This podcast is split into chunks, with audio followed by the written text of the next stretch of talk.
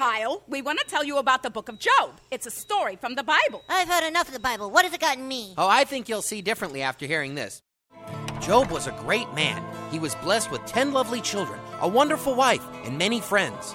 He was a godly and a good man and fed the poor. He was the most upright and honorable of men, and every day he praised God. But one day, Satan went up to heaven and talked to God. Satan talked to God? Yes, in the book of Job, Satan talks to God. And God says to Satan, Have you seen Job? He is a great man and he praises me every day. But Satan said, Oh, yeah? He only praises you because you gave him so much. If you didn't give him those things, he would curse your name. To which God said, Oh, yeah? I'll show you, Satan. I'll take those things away from Job and he will still praise my name. And so, God had a bunch of barbarians come in and slaughter Job's ox and donkeys and murder all his workers. Then God sent his fireballs from the sky and killed his sheep and the rest of his employees. And then, as Job's sons and daughters were eating, God sent a mighty wind to collapse the house and crushed and killed them all. Job was terribly sad, but he fell to his knees and said, The Lord giveth and the Lord taketh away, and praised God's name. So then, Job got painful sores all over his body. He was in terrible, miserable pain all day, every day, but he still kept his faith. God said to Satan, See, I told you, Job still praises me.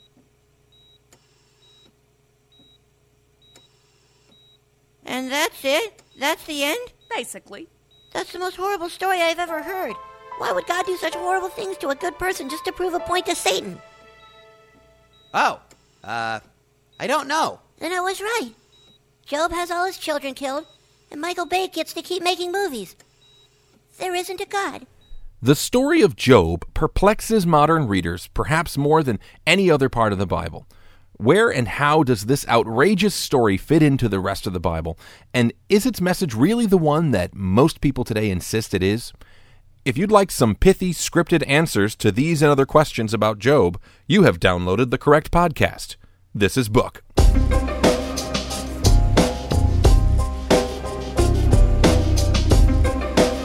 Hello and welcome to Book, a Bible podcast for everybody. I'm Josh Way. I was earnestly excited to get to this particular episode until it came time to actually research and write it. Then I remembered oh, yeah, Job is a difficult book.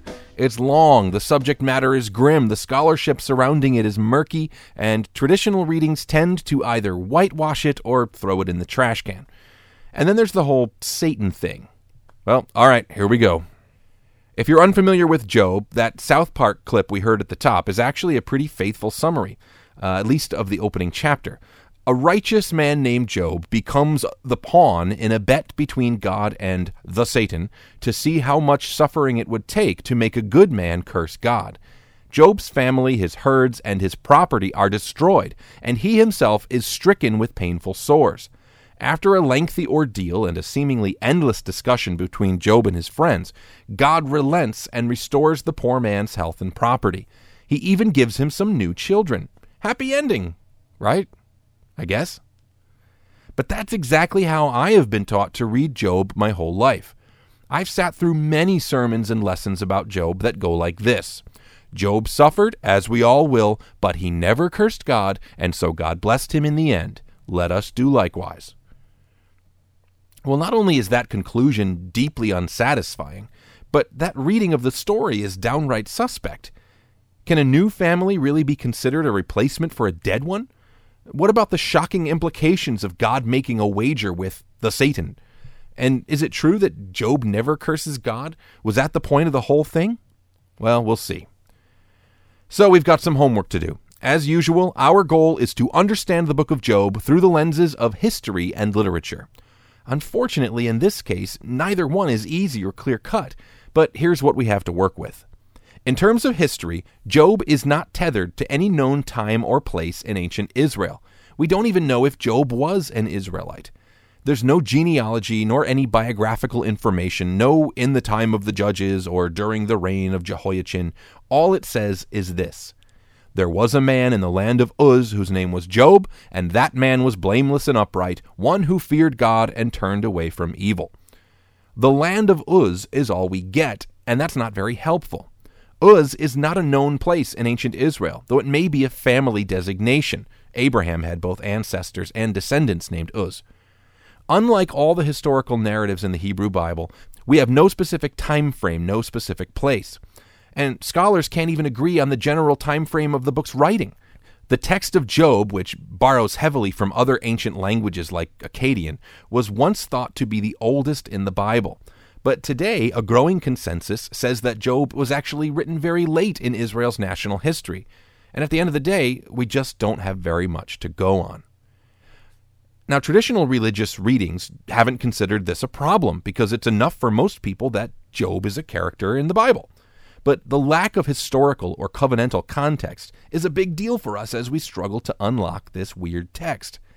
The biggest ramification of this, in light of the book's problematic content, is that we're not necessarily obligated to read this as a, quote, literal or historical text. Or, to put it another way, we're not obligated to fit Job into the covenantal history of Israel.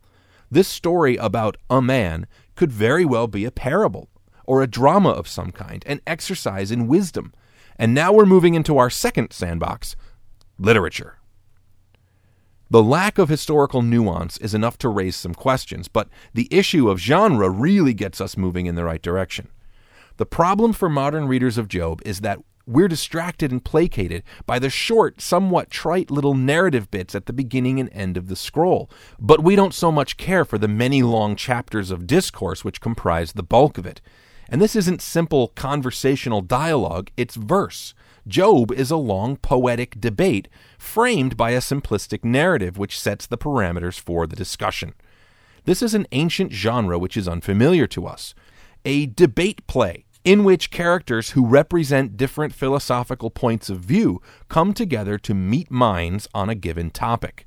And in Job, the central question has to do with suffering and the character of God.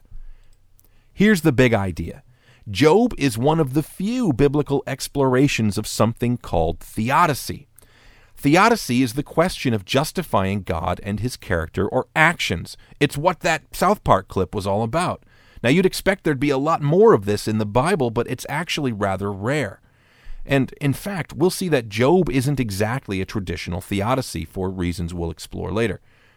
Job takes the problem of human suffering embodied by the central character, and subjects it to the full scrutiny of Israel's wisdom tradition. The conclusions are unexpected and disconcerting, but we're getting ahead of ourselves. Now, we can't talk about the Job debate without properly setting the stage, and we can't do that without talking a little bit about the Satan. Here's what the scroll says, chapter 1 and verse 6. Now there was a day when the sons of the Elohim came to present themselves before Yahweh, and the Satan also came along with them. Yahweh said to the Satan, From where have you come? The Satan answered Yahweh, and said, I have been roaming all over the earth. And Yahweh said to the Satan, Have you considered my servant Job, that there is none like him on the earth, a blameless and an upright man, who fears God and turns away from evil? Then the Satan answered Yahweh and said, Does Job fear God for no reason? Have you not put a hedge around him and his house and all that he has on every side? You've blessed the work of his hands, and his possessions have increased in the land. But stretch out your hand and touch all that he has, and he will curse you to your face. And Yahweh said to the Satan, Behold, all that he has is in your hand. Only against him do not stretch out your hand. So the Satan went out from the presence of Yahweh.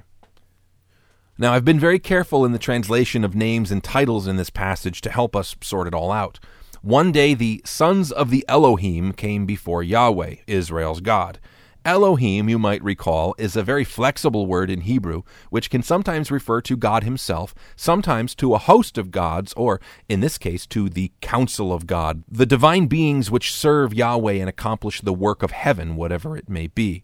Presumably, the first readers of this text would have understood this idea more clearly, whether it's a mythological trope or a literal interpretation or revelation of what is actually going on in heaven. This particular language is not used frequently in the Bible, so we are left somewhat in the dark. The sons of the Elohim are accompanied by the Satan, about whom we must now say a few words. When modern readers hear Satan, they immediately think of something very specific the devil, the serpent, Pitch, Old Gooseberry, the personal enemy of God. But the reality is that the concept of Hasatan, the adversary or the accuser in Hebrew, has undergone an evolution through time, and even from one end of the Bible to the other. We haven't talked about Hasatan on book to this point simply because it hasn't been mentioned in the text, except for one time that we passed over in the book of Chronicles. Here in Job, Hasatan is one of the Elohim, a member of heaven's council who has been roaming the earth. He is not God's equal and opposite adversary, not the master of hell and the underworld. He is a heavenly staff member, the accuser, whose job is apparently to dole out trouble on the earth. In that capacity, he has an audience with God himself, and they have a chat. Indeed, they make a wager, and Job's troubles begin. A host of troubles are visited upon Job. Invaders destroy his herds and kill his servants. Fire destroys his flocks, and all of his ten children are killed when the house they are feasting in collapses. This is his reaction. Job arose and tore his robe and shaved his head and fell on the ground and worshipped. And he said, Naked I came from my mother's womb, and naked I shall return. The Lord has given, and the Lord has taken away. Blessed be the name of Yahweh. In all this, Job did not sin or charge God with wrong. Yahweh announces that he has won the bet, but Hasatan insists that Job will break if the next tragedy befalls his own body. God agrees as long as the man is not killed. Job is stricken with painful sores and sits in misery, scratching his boils with a piece of broken pottery, and his wife offers him some helpful advice. Then his wife said to him, Do you still hold fast your integrity? Curse God and die. But he said to her, spoken like a shameless woman, Shall we receive good from God and not also receive the bad?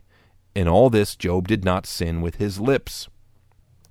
Now, this is where that South Park clip, and to be frank, most modern religious interpretations of Job bail out. But really, the biggest portion of the book is just beginning. Next, three of Job's friends arrive to give him comfort, as was the custom in the ancient world. The writing style changes, and the rest of the long book consists of flowery statements and increasingly flowery rebuttals. This is the part we are tempted to skip over, but which is surely the real meat and potatoes, the content of the book. Job kicks things off with this cheery little plea Why did I not die at birth, come out of the womb and expire? Why did the knees receive me, or why the breasts that I should nurse? For then I would have laid down and been quiet, I would have slept, and I would have been at rest with kings and counselors of the earth who rebuilt ruins for themselves, or with princes who had gold or filled their houses with silver? Or why was I not a hidden stillborn child, as infants who never see the light? There the wicked cease from troubling, and there the weary are at rest. There the prisoners are at ease together, they hear not the voice of the taskmaster. The small and the great are there, and the slave is free from his master. Now the debate begins, and I'll do my best to summarize each of the friends' statements and Job's responses with brief quotes. The first to lecture Job is Eliphaz the Temanite, who says, in chapters 4 and 5, Remember, who that was innocent has ever perished. As for me, I would seek God. This is basically an appeal to old school Israelite wisdom. The good prosper, the wicked perish. If you're innocent, you should have nothing to worry about. If you're suffering, it must be because of some wickedness in your life. Job is not exactly moved.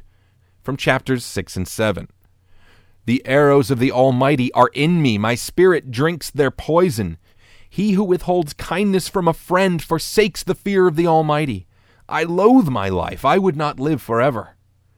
Job rejects the implicit premise of Eliphaz's statement that Job must be personally responsible for his suffering per the machinations of wisdom. Job's implied premise is that he is suffering innocently. Next up in chapter 8 is Bildad, who has this to say If you are pure and upright, surely he will rouse himself for you. God will not reject a blameless man. Bildad's gist is the same as Eliphaz, but he has a helpful suggestion. Try being more righteous. If you're really, really good, God will have no choice but to bless you. Once again, Job's not buying it, and he responds in chapters 9 and 10. How can a man be in the right before God? He destroys both the blameless and the wicked. Are not my days few? Then cease and leave me alone. Job is basically taking a page out of Kohelet, out of Ecclesiastes, and reaching the same conclusion as that book. The so called righteous and the wicked are both destined for the grave, so show me the actual advantage of being righteous. Zophar is up next in chapter 11. Know then that God exacts of you less than your guilt deserves. If iniquity is in your hand, put it far away. Zophar sounds a lot like a modern day Protestant Christian. He says, You think your suffering is bad? Well, it's not half as bad as what you deserve because your heart is so black and sinful. Repent, get right with God. Job fires back, I am not inferior to you. The hand of the Lord has done this. You whitewash with lies, worthless physicians, all of you. If a man dies, shall he live again? How dare you, says Job. You're supposed to be comforting me, not sitting in judgment. And Job reiterates that he's innocent and that God is the one who did this to him, and he muses that life is short and pointless. Now that everyone's had a turn to speak, I'll speed up the rest of my summary with one line exchanges. Eliphaz, you are neglecting the fear of God. Your own mouth condemns you. Job, miserable comforters, all of you. God has torn me with his wrath and hated me. Where then is my hope? Bildad, why are we stupid in your sight? the light of the wicked will be put out. Job, how long will you torment me? I call for help, but there's no justice. I know that my Redeemer lives. Zophar, the joy of the godless is but for a moment. This is the wicked man's portion from God. Job, why do the wicked live and grow mighty in power? Eliphaz, can a man be profitable to God? Is not your evil abundant? Agree with God and be at peace.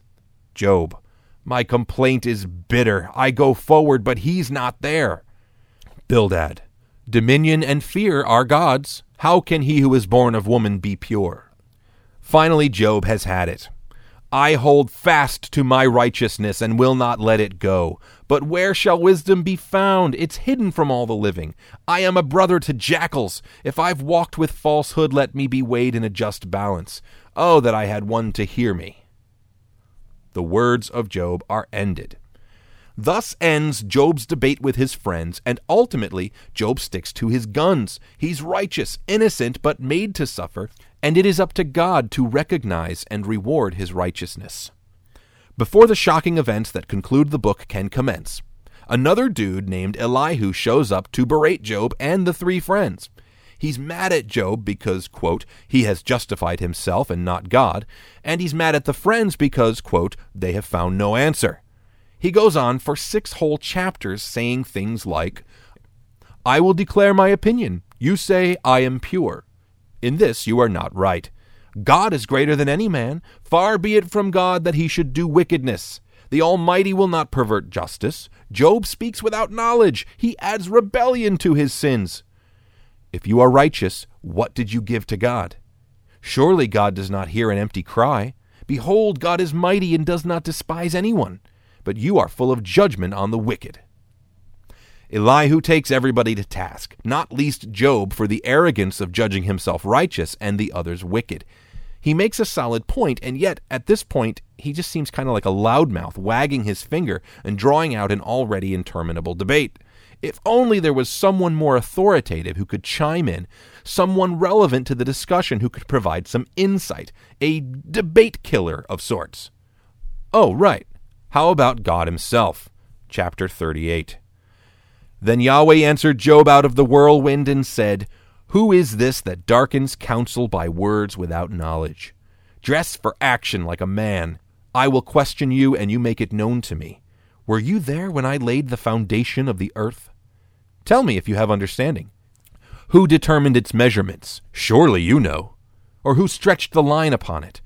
On what were its bases sunk, or who has laid its cornerstone?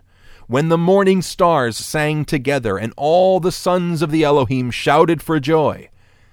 Have you entered into the springs of the sea, or walked in the recesses of the deep? Have the gates of death been revealed to you, or have you seen the gates of deep darkness? Have you comprehended the expanse of the earth? Declare if you know all this.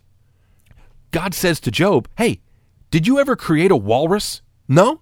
Then why do you even bother sitting around and debating my ways? Job's response is a solid little nugget of wisdom.